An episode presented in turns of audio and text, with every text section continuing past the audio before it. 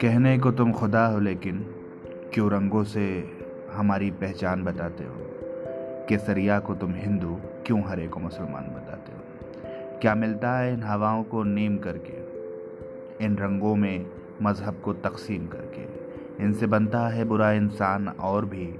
मैंने देखे हैं दंगों के कई बुरे दौर भी। अब खुदा का जवाब है।